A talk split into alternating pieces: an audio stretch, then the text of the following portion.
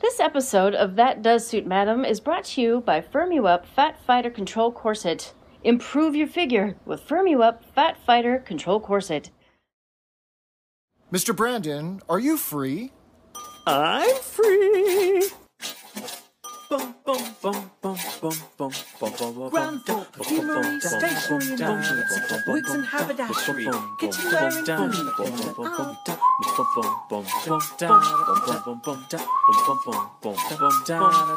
First floor, telephones, gents ready-made suits, shirt socks, ties, hats, underwear and shoes.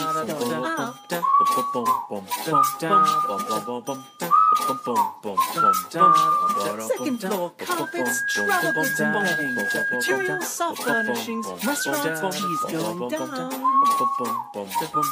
Hey, I'm Jeff. And I'm Brandon, and this is That Does Suit Madam, a podcast about Are You Being Served? How you doing? Hey, listeners. We have a Day special 80 surprise.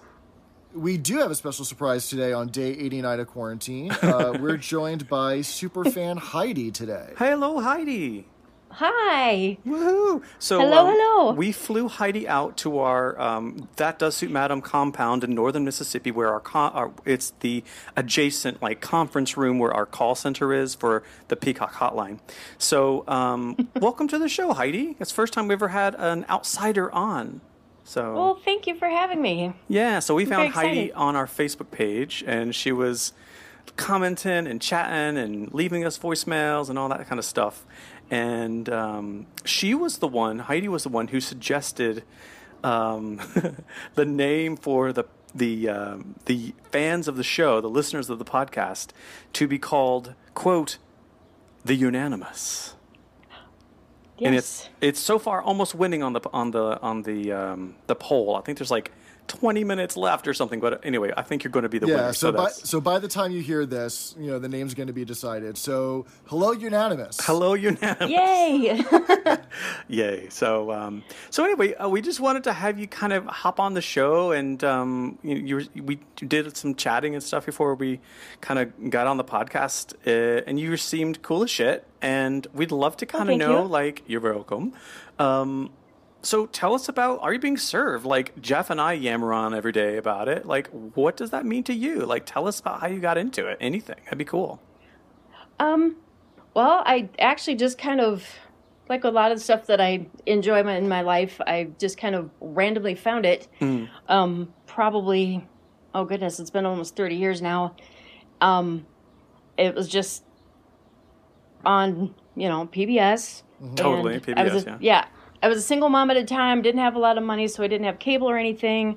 So, like, that was kind of my go to show, especially on the weekends. And Yeah. um, it's always kind of stuck. I kind of got my family into it.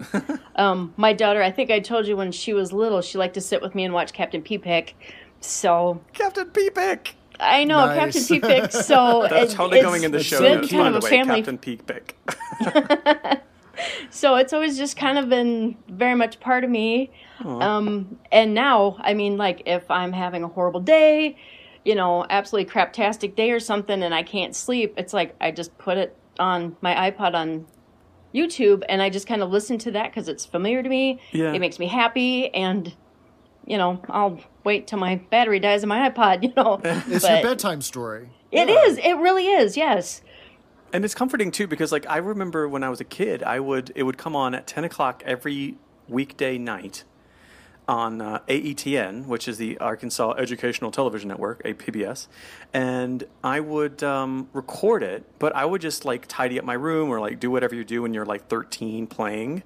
Uh, like in my little cave of a of a of a, my room, like when you're a kid, you know that's your world, your room, and I would just listen to it. And now as an adult, like I know the the the words and the cadence and like where the laugh track is and stuff. Yep. You don't realize Oh, how like it's in your brain, man, and it's comforting. You know.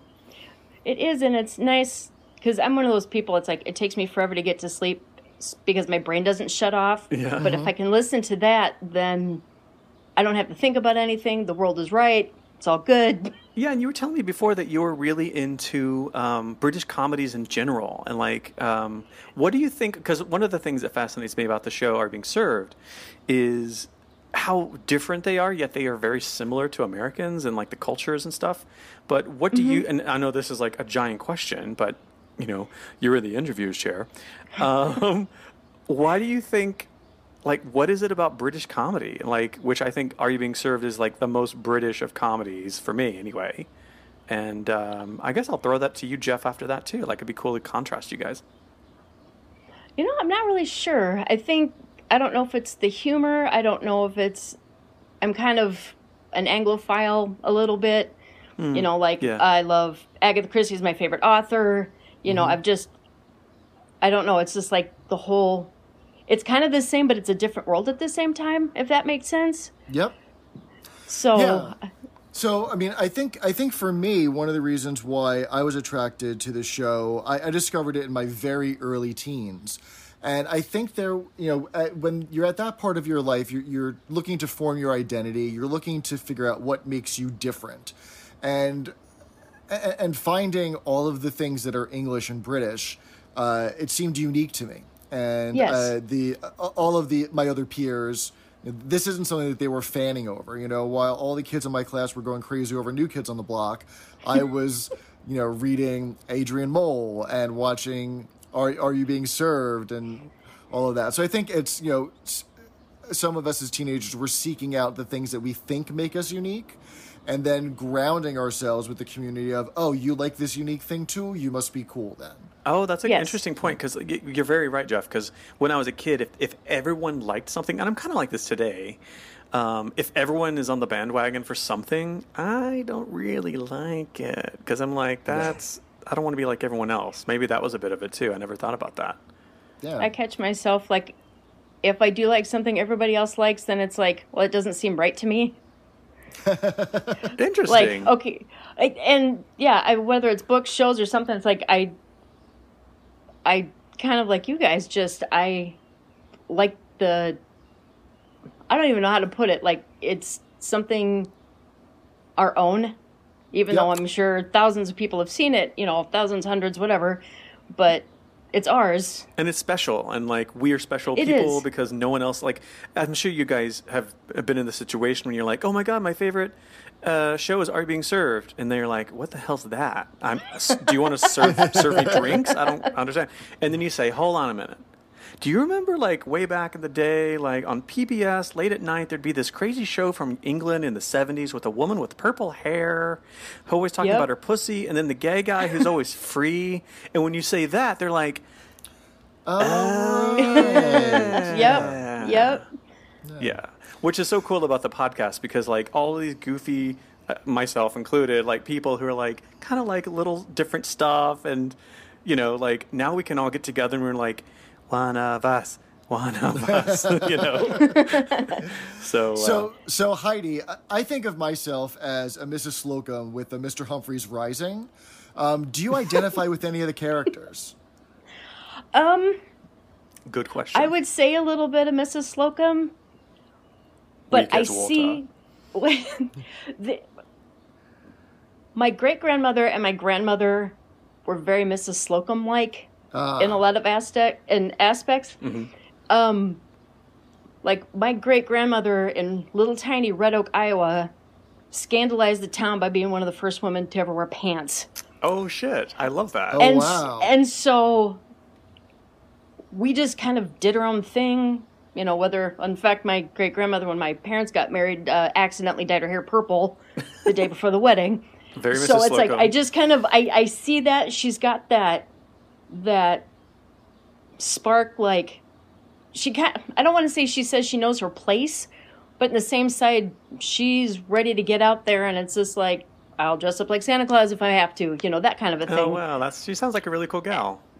yeah, so it's like, and that's how Mrs. Slocum is. Like Yeah. in some of the episodes, she's like all about, you know, I want to do this because I have the right as a woman to do this now. So, you know, And she'll be the one to a like tackle and, and knock out the the boxer in the ring when no one else will exactly. do it. Right? I know. I love that. Yeah. so, and I just, I just kind of, kind of like that too. It's like I might not be like the one to be in charge of a situation at the time, but if nobody else is going to do it, it's like, fine, all right, here we go, let's do this. I love that. That's so cool. So- and of course, I great, identify yeah. with Mr. Humphries, of course. But you know, like as I've gotten older, like I've kind of almost shifted to Mrs. Slocum just because she realizes that okay, I'm a woman in the '70s, and the world thinks I have a certain position in life, and uh, these are my expectations. But hell, I can like make. She's like a single woman, right, doing her own thing, and she's you know as on behalf of the ladies, and she'll and I am unanimous in that. She doesn't take shit from anybody, so she's like your grand, your great grandma. That was so cool. I love that, oh, yeah. that little story. Yeah. So Your there's just a long line of sass.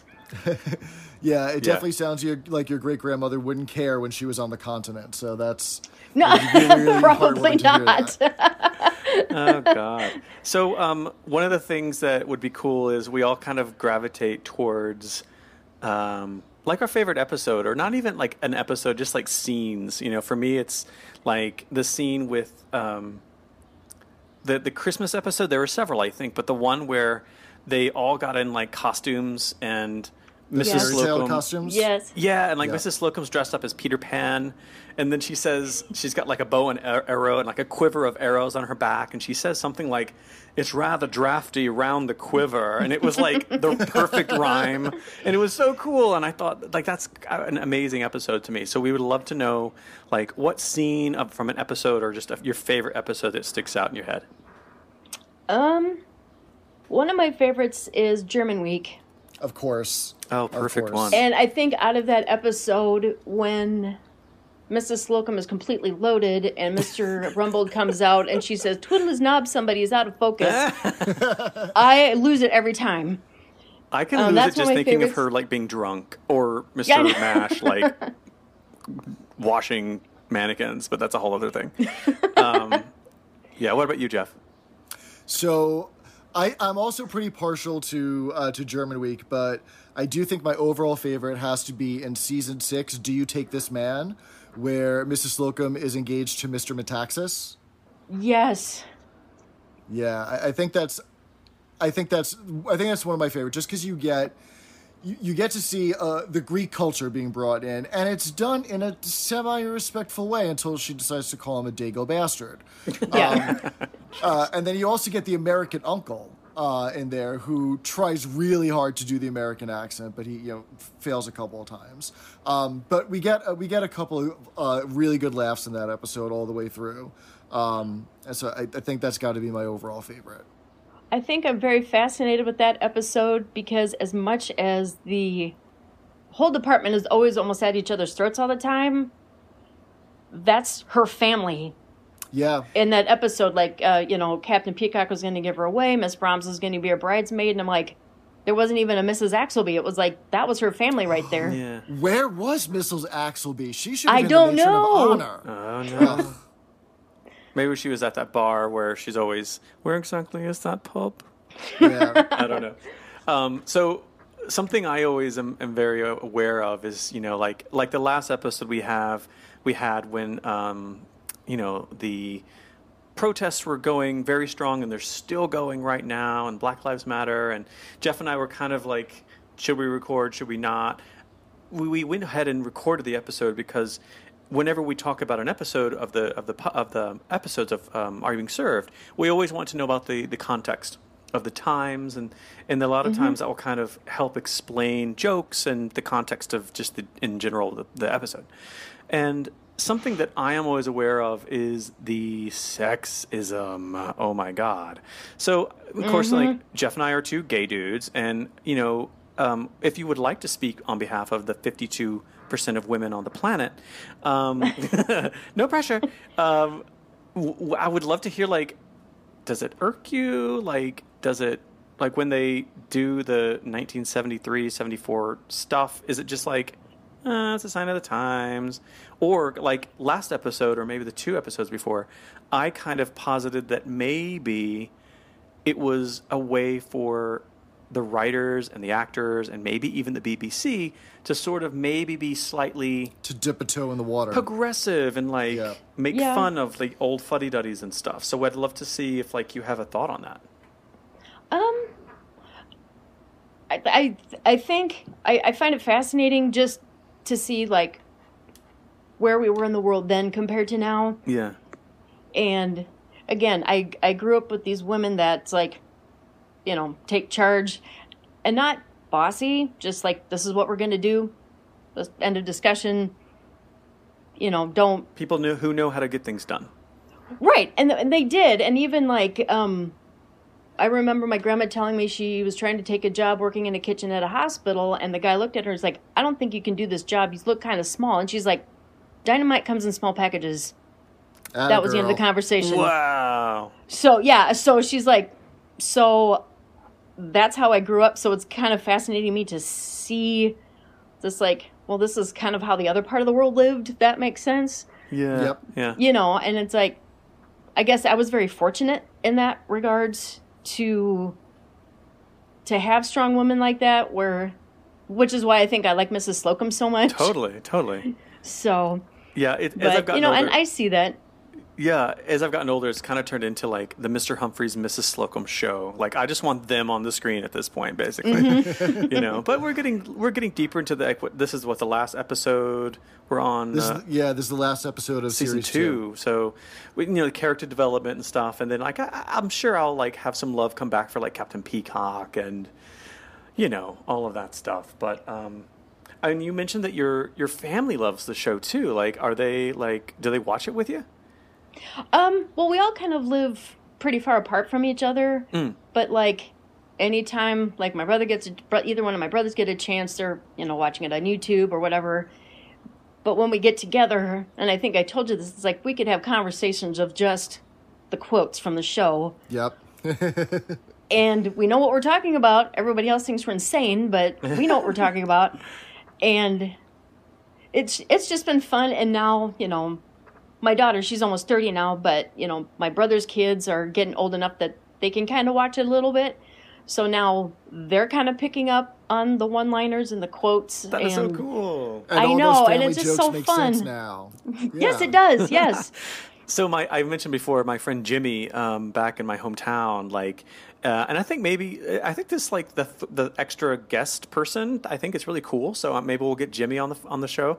But like Jimmy and I will like speak only in "Are you being served?" quotes. I know it's like super nerdy, but I don't know. Maybe we should. What would that language be called? Like Oh, I don't know. servees? I don't. Humphreys. humphreys Humphreys. Oh, I like it. I wish I could afford that. There you go. Um, lots of fun. So, so, so Heidi, we're um, we're gonna kick back and talk about this last episode of season two. Okay. Uh, and would you like to join us and throw in your thoughts? Sure why not Great. So, Yeah. I, I guess to make it official, um, Heidi, are you free? i'm free Excellent. Yay! It Yay! worked. That's awesome. Okay, so let's go to the show. This is um, the episode "Hurrah for the Holidays," not "Hooray," nay, it's "Hurrah." Um, so this was premiering back on the 11th day of October. No, 11th day of April. 1974. And Jeff, would you take us back in the time machine and let us know what was going on that week that it premiered? Sure. So that week in the news, um, Patty Hearst, who was a um, kidnapping victim of the Symbionese Liber- uh, Liberation Army, uh, she robbed the Hibernia Bank in San Francisco. So if you have a picture in your head of Patty Hearst in the trench coat and the gun, that's what was going on. And that Hearst name is the one is the family that owns like all of the super fancy All magazines, of- right? All the magazines, yep. The Yeah. magazine heiress, yeah. Um, Golda Meir res- uh, resigned as the Prime Minister of Israel. And uh, the Troubles in Northern Ireland claimed its thousandth victim. Um, over 30 years of fighting in Northern Ireland, about 3,500 people died. Uh, so, yeah, so, you know, quite a solemn time.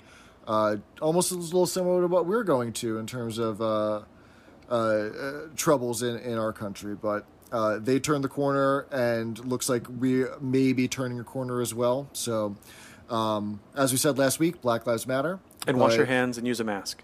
Absolutely. yeah Yeah. yes So, um, we start the episode, uh, and we see a customer coming in to get his made-to-measure suit, and it's actually Mr. Lucas's customer, uh, which is quite surprising. A rare thing Um, indeed. right, because he's you know third in line.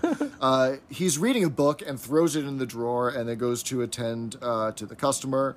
Uh, he asks uh, Mr. Humphries if he feels the touch of spring in the air this morning, to which Mr. Humphries says, Oh, I did feel a bit frisky at half past seven this morning, but it was a complete waste of time. Poor Mr. Humphries. Aw. Always a bridesmaid, never a bride. Yeah. and um, Mrs. Slocum is showing her holiday photos in Ajaxie, which, despite my best research, I couldn't find if it's a real place or not. Um, and so Miss Brahms starts telling a story about how her friend got her bottom pinched there, and uh, Mrs. Slocum, nor neither Mrs. Slocum nor her friend Mrs. Elthrop got theirs pinched. No, that was So interesting. little it was not Mrs. about that. Axelby. I wonder if Mrs. I noticed Elthrop that too. got like maybe they had like a f- uh, like a big fight, and now she had to like her new friend is Mrs. Axelby. So that's a little bit of a scandal there, I think. Yeah, well, I don't know if we've met Mrs. Axelby yet. I that don't might think be something. so. Yeah, I think that she gets introduced a little later on, and you know maybe you know Axelby is also a funnier sounding name because it's got that K sound in it. Oh, yeah, You yeah, K's, P's, and T's Mm-hmm. are inherently funnier. So I think the writers like just finally hit on a last name that stuck. That name And, makes me um, absolutely apoplectic. Thank you. There you go. Um, and then she was saying, I love that she was like, I want to go to Tunisia. I'm picturing a beach, and then and then um, Captain Peacock walks over and like, oh hello, ladies, looking at naughty postcards, and she's like, oh, I'm just looking at my summer holiday photos, and um, and then Miss Miss um, uh, what's her name, um, brain fart. Miss Brahms. Miss Brahms, hello, sorry. Uh, Miss Brahms was like, "Oh, show him your pa- pa- show him your photo in bikini, Miss Slocum," and then of course she does, and then uh, Captain Peacock is like, "What does he say? What does he?" Um, Oh yeah, and he's just laughing, like chuckling in his peacock way. Oh yes. and then she lets out with, "I just don't care when I'm on the continent." I And, know. uh, no, you By don't. By Jove, do you don't. By Jove, you don't. I love it. And then she's then he says, "No, I don't really understand the joke. Although I think I may. It's rather rude." Where he says, "I didn't know you could ha- hold two ice cream cones while doing a somersault." I don't think that's rude. I think he just had the photograph upside down. I think he did. Yeah, but Because then, then, he says that he thought that the sky was rather overcast. Right, because that would have been the sand. What he thought the sky was. I thought it, I thought it was referencing Mrs. Slocum's gravity or something. I don't know. Well, Well, that no, could be too. no, because well, no, there was the joke where she said this was taken at the ice cream parlor, and I just come out. Yes. Oh. And he goes, "Oh, yes, you have," and you know, referring to probably her buxom bosom spilling over the top of the bikini. or I wonder if that means like when you're on the continent and if you just don't care. I wonder if that means she was topless. Do um, do people, do ladies in the Oh, seventies maybe. go topless in the continent? I don't know. Well, if she didn't want to, you know, walk around in her birthday suit on the Isle of Levant later on, I'm not sure that she would go. I don't remember that one. I- topless, we'll have to cover that on the episode. um, Yeah, so Yeah. Mr. Mash interrupts the little photo party by blowing a raspberry to get Captain Peacock's attention. Um, and he says he's come to stick this, gesturing with a plug, up Mrs. Slocum's corset. so stupid. Maybe It's just just a- Mr. Mash. I just think is so funny because he can do anything, and I just get. I don't know. yeah. Um, and so uh, we get um, the sponsor for our show. Uh, we get the Firm You Up Fat Fighter corset, which starts to inflate and deflate, showing the corset stretched. And then I love that the sound effect is like With the sound of an Oh, it's like an accordion. It's just wheezing. so gross. And then Mr. P- Uh, Captain Peacock tries to improve it by holding the belly flat. The breasts inflate. His eyes pop out of his head. Audience breaks into raucous laughter. Great, great sight gag. Take it away, Mr. Mash. Take it away. Yeah, it's one of those fabulous, horrible, stupid, funny, point of display units. But uh, classic. yeah. So I We'd think like to thank the lovely people at Firm You Fat, uh, Fighter Corsets, and uh, the views expressed by Brandon do not necessarily express the views of the are, uh, are you, uh, That Does Suit Madam podcast. yes, thank you, thank you, um, uh, Corset Company for flying Heidi all the way to northern Mississippi. Jo- Jeff and I from New York, so we can have this three-way uh, episode. So that was very nice. Absolutely. Yes, indeed. So we cut back to the made to measure customer, and unfortunately, it looks like Mr. Lucas got the measurements wrong because the suit does not fit. It's too tight in the waist, uh, the rise is too short, he can't close the fly. We get a great little sight gag with the actor, you know, reacting to the fly almost getting caught. Um, and the one thing that I could not take my eye off of in this entire scene is just how big the actor's head is, who uh, was the made to measure customer.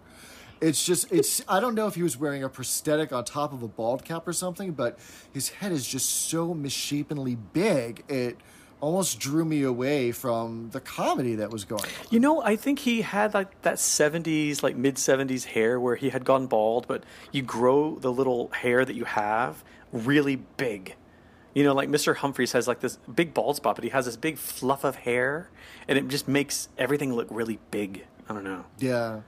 Yeah, I know. I, I was trying to look it out. I was trying to figure it out because on his forehead, it looks like there's a piece where you could see like the bald cap coming down. It just wasn't matched properly. Oh. But they could, that could also be a wrinkle in his forehead because this is before the time of Botox, and people aged poorly back Life then. has so, changed mm-hmm. quite a lot.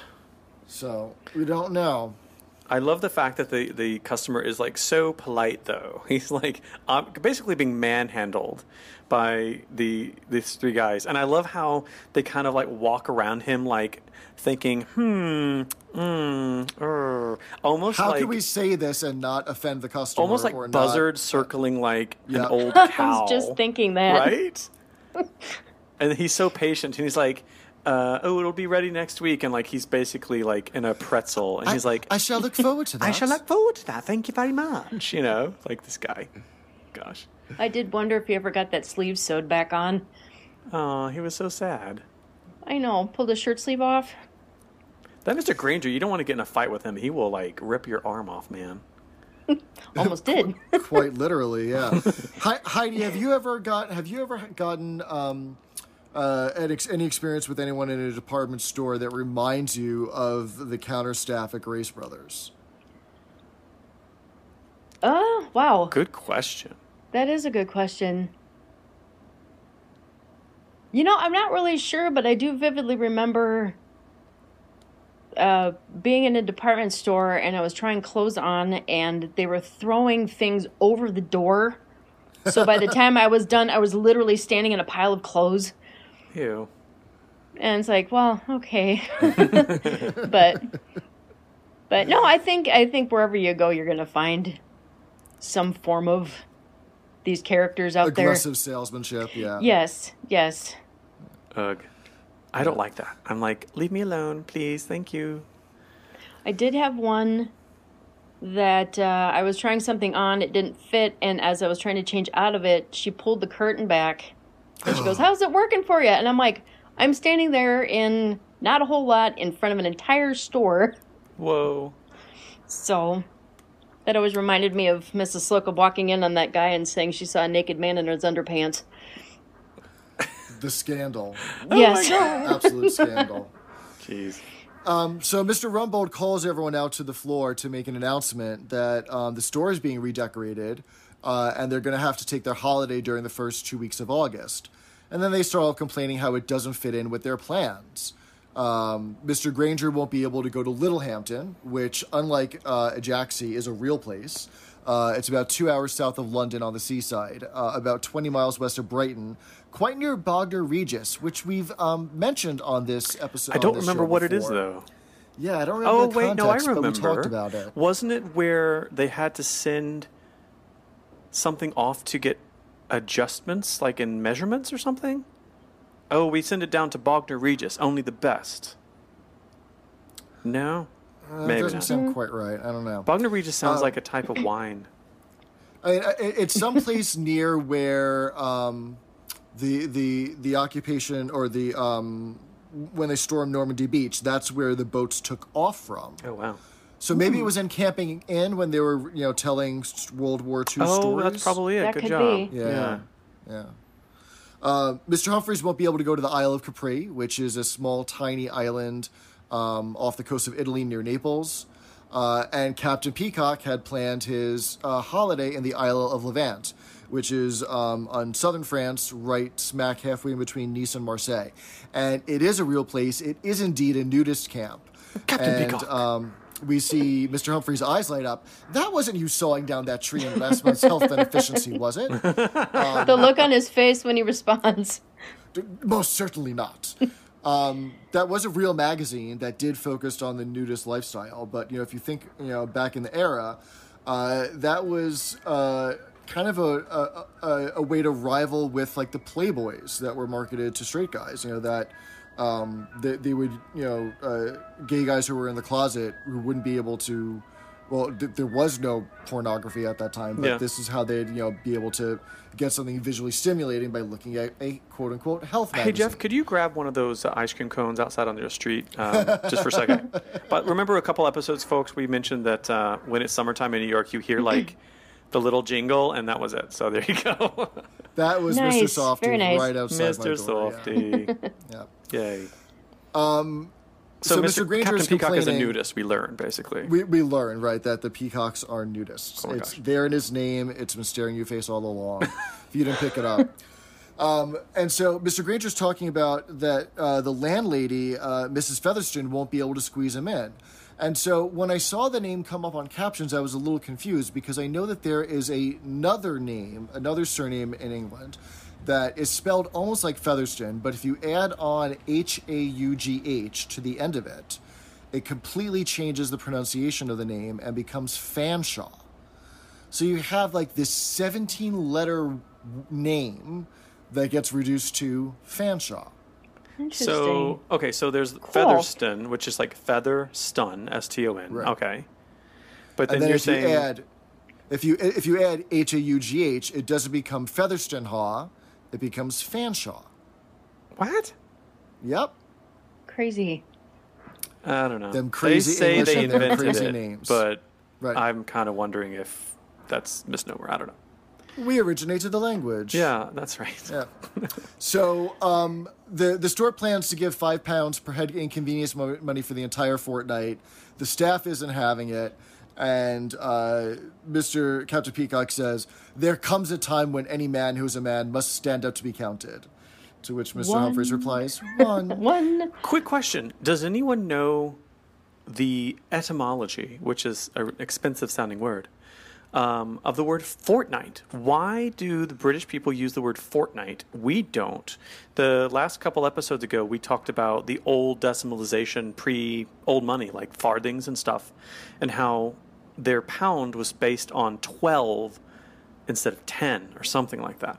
I want, do, Jeff. Do you know what why I, fortnight? which I is two don't know where fortnight comes from. No. Yeah, it's weird.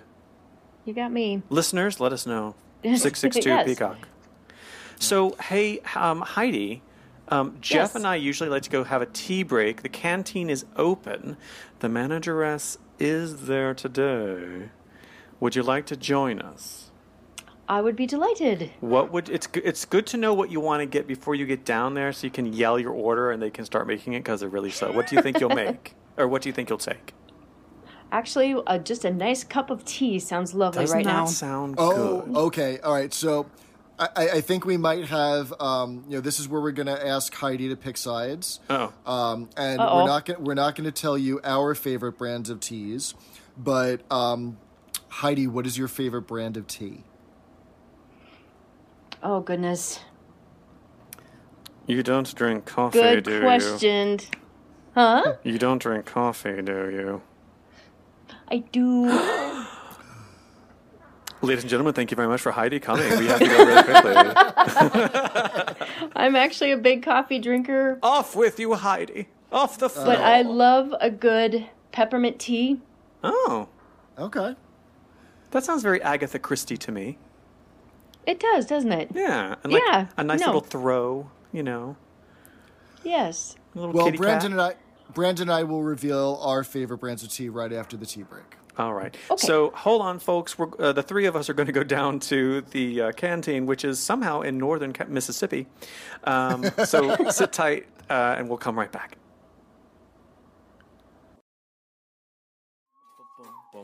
Hello, Unanimous. This is Mr. Brandon. And this is Mr. Jeff. Did you wake up this morning and think, how could I support my favorite podcast while also letting the world know that I'm a proud member of the Unanimous? Does your morning coffee vessel leave you feeling neither one way nor the other?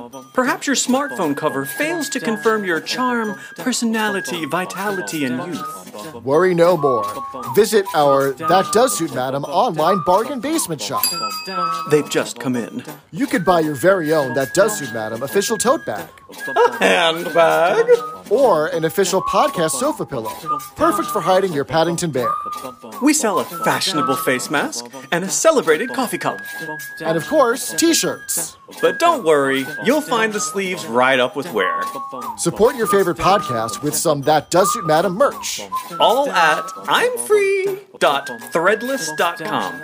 I'm free.threadless.com. And, you've all done very well.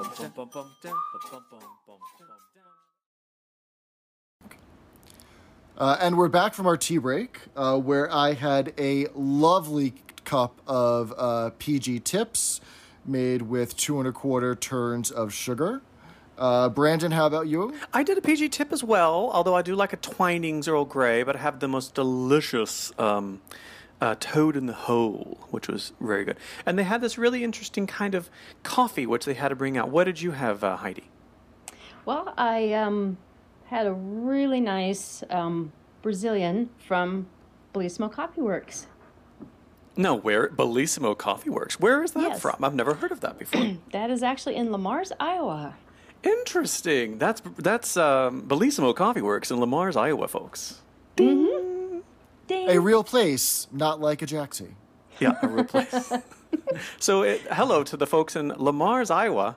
Um, we think you should name drinks after our being served characters. Okay, on with the show. So we see Mrs. Slocum selling uh, a hat to an Irish lady, and you know uh, she gives her the sell, but she's on to her and says, "I'll take it just the same." Uh, will you be after wrapping it up for me? So that weird verb construction there. Will you be after, wrapping it up ing. for me? Yeah, after and then verb ing. Uh, it comes from Irish, the Irish gra- grammar that's used to describe a recent event. They don't have a real tense for it, so they use the word tar éis um, in there, which translates to the English word for after. Uh, it's the same word that's used in telling time. So if you're saying it's 20 after 2, you use that same word. So just a real bit of Irish language uh, uh, in there for you. There's like a addition to the mushroom comedy. cloud going off in my brain right now. so, okay, so the Irish language and Gaelic is what it's called. They don't have a word that has something in like a future tense. Uh, Is that what you're saying? So, so they don't have a they don't have a recent past. like, what's an example of an English version of that? So, um, so like, I I, I just wrapped this. Oh, okay. Right? I just did And so- something. Right, and so she's asking the question like, "Will you wrap it up for me?" But she wants to know if it's going to happen right now, and so see, that's why she has that after in there because is, is this something you're going to do right now? And the way that the Irish language marks that is with that um, uh, is with that adverb tarish. Whoa, that's really interesting. Yeah. See, this is why we have Jeff on the on the on the podcast because he's pretty smart. Not just a pretty voice. Pretty smart. That's right.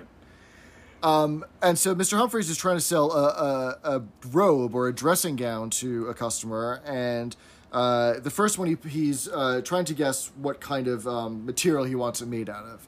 And so the customer's like, "Well, what do you got?" And so Mr. Humphrey says, He doesn't just say the out. He does a whole thing. So John Inman is the coolest dude ever, and the writers know that he has a like this ability. So so if you remember, we talked about John Inman how before and after Are You Being Served, he would do pantomime, which is like the British version of like the Follies or something. It's like very old school. It's like nursery rhymes and it's like kind of for kids, but it's very traditional and you know, you like you kind of see it at Christmas time or something, right? I think I've got that right. But anyway, it's like lots of cute little word play, little poems and cutesy, like Punch and Judy kind of stuff. So when I saw John Inman uh, lists the types of materials for the dressing gown, it really struck me as like, oh, he's doing like pantomime stuff, right? So this is what he did. I wrote it down. I'm going to try to do it, and it's not easy. And I don't know what half the words are, and I wonder if they made them up. But here we go. So, what am I doing? Um, the guy says, "Well, what kind of uh, what kind of material do you have?" And then Mr. Humphrey kind of gives a sass look, probably like your great grandmother Heidi. And um, so then he says, "Well, we have Turkish towel, terra towel, Terylene and wool, short calf, calf link. Oh, I messed it up. Short length calf link. Okay, let me do it again. Turkish towel, terry towel, Terylene and wool. Short length calf link, slim fit or full. Alalon, bandlon, shanton silk, or simulated seersucker.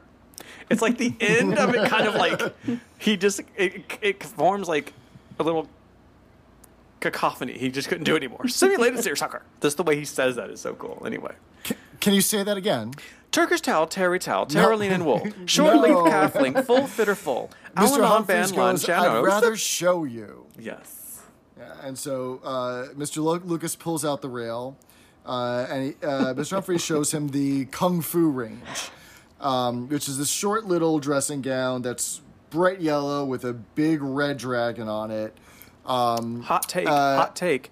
Is that the same one that he wore in Camping In? No, that one's red. This one's yellow. There you go. Same Okay. manufacturer. I would. I would. I would uh. So, um, so is this cultural appropriation in today's times? Uh, you know, we see that. Um, uh, you know, I, I get quite lost in it when he get it, yeah, and he gives like a karate chop to the customer, which gets quite a laugh. It's like, oh, I just, I, don't- I don't know what's come over me. So, is that kind of, you know, would that fly in today's company? Would you, uh, in, in today's times, would you be able to make that same kind of joke? I think And- in short. Go ahead, Heidi. Go ahead. Um, you know, I really don't know. I don't know if if I think some people would let it slide. Maybe. Yeah, I, I think so too. You know, because I, I don't think that he's going as far as to imitate speech or to like make fun of a language or a language pattern. You know, it's not certainly when um, we have the, the, the Japanese businessman with the credit card. Oh, and God, that yeah. whole Right. non Rukas. Yeah. So uh, I, I think that wearing you know a kimono that has a dragon on it, I don't think that that's really cultural appropriation. I think that if he was dressing up like a geisha, I think that would be probably uh, inappropriate in both today's time and, and, and then some. So. Yeah, you know what's interesting? When you asked the question, I was thinking, well, if someone was in my office and they were wearing like a Japanese kimono and they suddenly want to do karate, I would just think that's just you're you're a dumbass, you know. But Well, I think why would anyone in your office be wearing a Japanese kimono? it's my fantasy. I can A fantasize how I want. um, but I was thinking, like, if someone, you know, like a joke, I try to be funny. I try to tell little jokey jokes, you know, just to kind of have fun with people. If I had, um, you know, because men wear kimonos, right? So if I had a kimono at a party or something, and it was like a kimono party, I don't know. Do people do that? Let's do it. Um, I could see me saying, you know, I just really want a glass of green tea wearing this. Like that doesn't seem offensive, but the fact that when he did the um, karate chop and it was like so loud and like awkward, it just felt eh, kind of weird. And you know, right in the the, the days we're in, I'm I'm very sensitive to making fun of people and like being not and being insensitive to other folks and appropriating things. So, and it's a good question. I mean, we, you know, we should Yep. be asking these kind of things. Well, Yep. it makes you kind of wonder because about that same time, Saturday Night Live had John Belushi doing uh, his Samurai Guy Oh yeah, yeah, yeah. and all That's those right. skits, and so I think what Mr. Humphries did was very minor. If was that makes sense. definitely a lot tamer. Yeah. Yeah. yeah, because Yeah, SNL and- they like they turn it to eleven like all the time, don't they?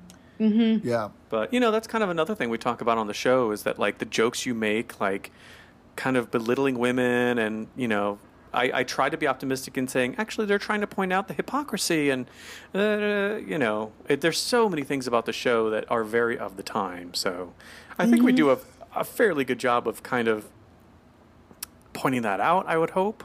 You know, I don't know. Yep. Who Yeah. knows? So there we go. Anyway, that was my. Thank you for indulging my little my little poem about the Turkish shop. Yeah, Can I do it again? One more time. One more time, please, please. No. Um. So they're they're talking. Yeah, maybe in the closing. Oh boy! Oh us out, boy! right? So uh, Mr. Mash is talking to Mr. Rumbold about uh, his holiday, which seems a lot a little out of character for both of them because Mr. Rumbold never even wants to deal with Mash. He always has Peacock deal with him. Yeah. And we don't know why Mash is even in Rumbold's office. He doesn't have a reason to be there. Uh, and so he's talking about having planning a trip to the Seychelles. And um, Mr. Rumbold says, "Well, that's a little out of the way for someone of your position." And, and I, I have to agree with him, you know, because um, the Seychelles, the airport opened up in 71, so this is 74, so it's still a relatively new destination. Uh, but it, it was, if it, today, it's a 13 hour direct flight from Heathrow to the Seychelles. And so I can't imagine there was a direct flight back then. I'm sure you had to stop somewhere in uh, either in the Middle East or somewhere in Africa. Were the Seychelles part of the British Empire at one point? uh, French? Oh, Yeah. okay. I love that you know So- that, Jeff. I have. We deserve five stars. Can I just say that to the our listeners again? Excuse me. To the unanimous. Thank you. First time using that. Five stars. Five stars. Five stars, unanimous. uh, and then we have um, a little bit of um, Mrs. Slocum's uh, issues, don't we? Don't we, Jeff? What What did she say? Yeah, she comes in with one of her um, uh, with one of her standby lines. Uh, and and actually, Heidi, do you want to take this one? Yeah. she comes in saying that uh, her pussy's been locked up for eight hours, and I'm afraid it's just not convenient. I like that you said that for us. Thank you very much, Heidi. That was we were, we're both like, uh, I'll take one for the team here. There we go. Um, and so they're, they're still complaining about the c- convenience money, which really isn't quite convenient. And they're saying that five pounds just goes nowhere because a loaf of bread costs three shillings. So back to our math lesson from last week. Oh, yeah. If there are 20 shillings in a pound, that's 100 shillings. So that's just 33 loaves. But if you figure in that um, you get two baker's dozens in there, so you're going to get two extra loaves, that's how you get to 35 loaves. Oh my! For five I can. I'd need an Excel for that. I can't. And then Mr. Lucas chimes in with, well, it doesn't buy much crumpet either. Which is Cockney rhyming or rhyming slang for something. No, it's it's uh, for strumpet, right? For strumpet. trumpet. Yeah. Right. And then poor So Mr. Granger's like, for I, a I've. Mr. Granger's like, I've lost my taste for it. Or uh, what is I it? just don't get the enjoyment out of it anymore. poor Mr. Out of the Granger. crumpet. Uh, so Mr. Rumbold announces that there's finally there's a counter offer. It turns out that Mr. Grace owns Grace Air Tours and Grace Made to Measure Continental Holidays.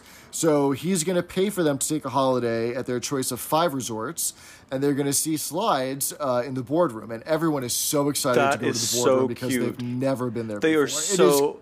But what Mr. Granger says, this is the best day of my life, or something. He's so Yeah. cute. Yeah.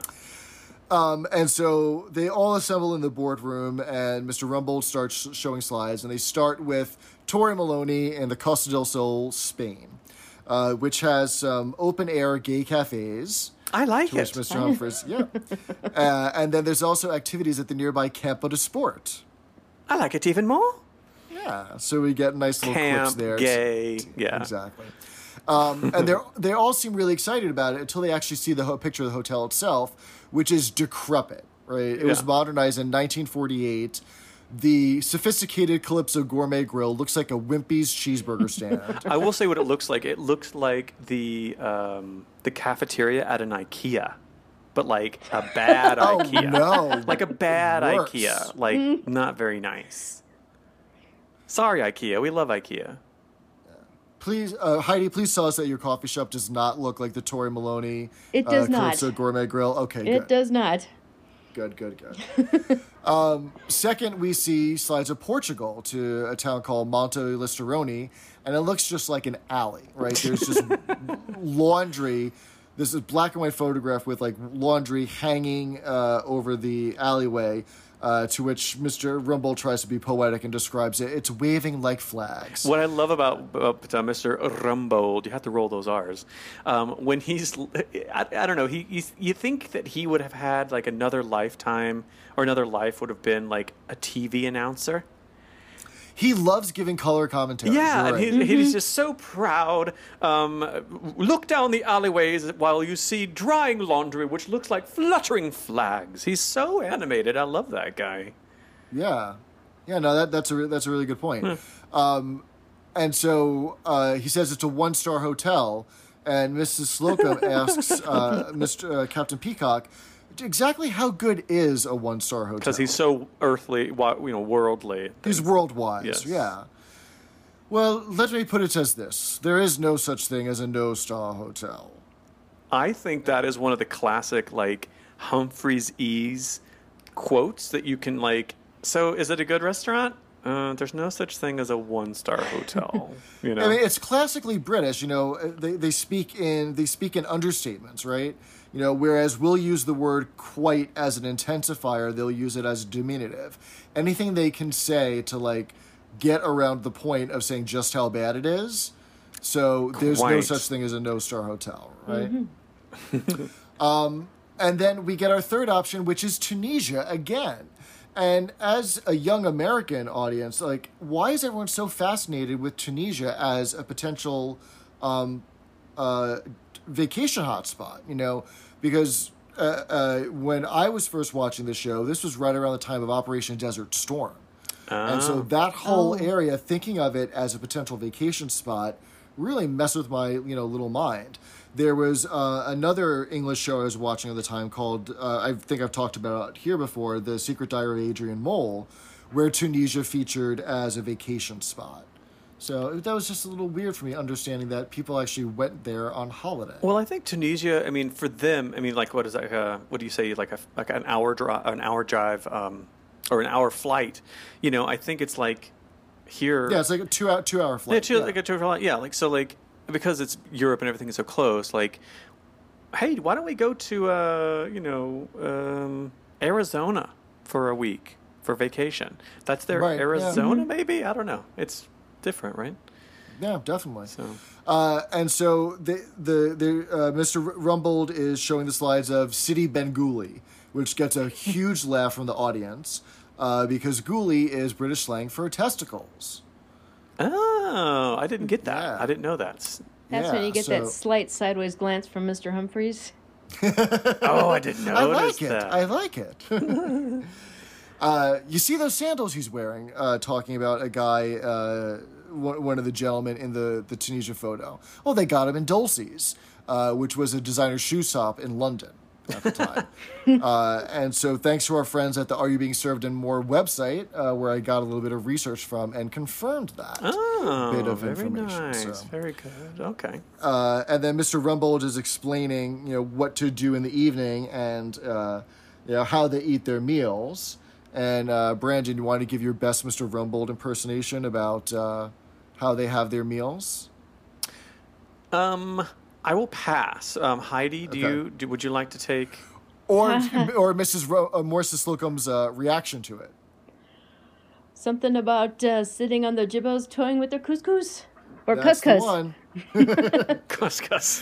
Yeah, we get that British pronunciation that you know makes it sound that much more dirty. It does sound dirty. you know, us American, we call it couscous. You know, it's clearly a food, but Well, here's the thing. I'm from the South, so in the South, you don't say curse because you say cuss. even saying the word curse is kind of bad, right? So we Oh. say cuss. Do you guys say cuss, you Yankees?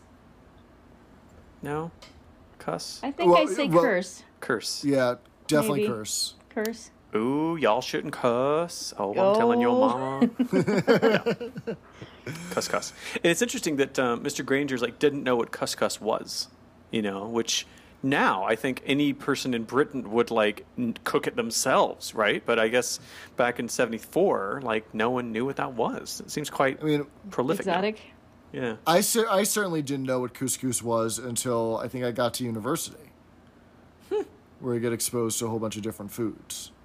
Because I can tell you that my mom did not make couscous growing up. I was uh, there's a little tiny town in Arkansas called Eureka Springs, and I went there once uh, with a boyfriend of mine, and they had um, a burrito with no meat in it, which for me was like what, you know, and it had couscous, um, spinach, and mozzarella cheese, and I think tofu or something.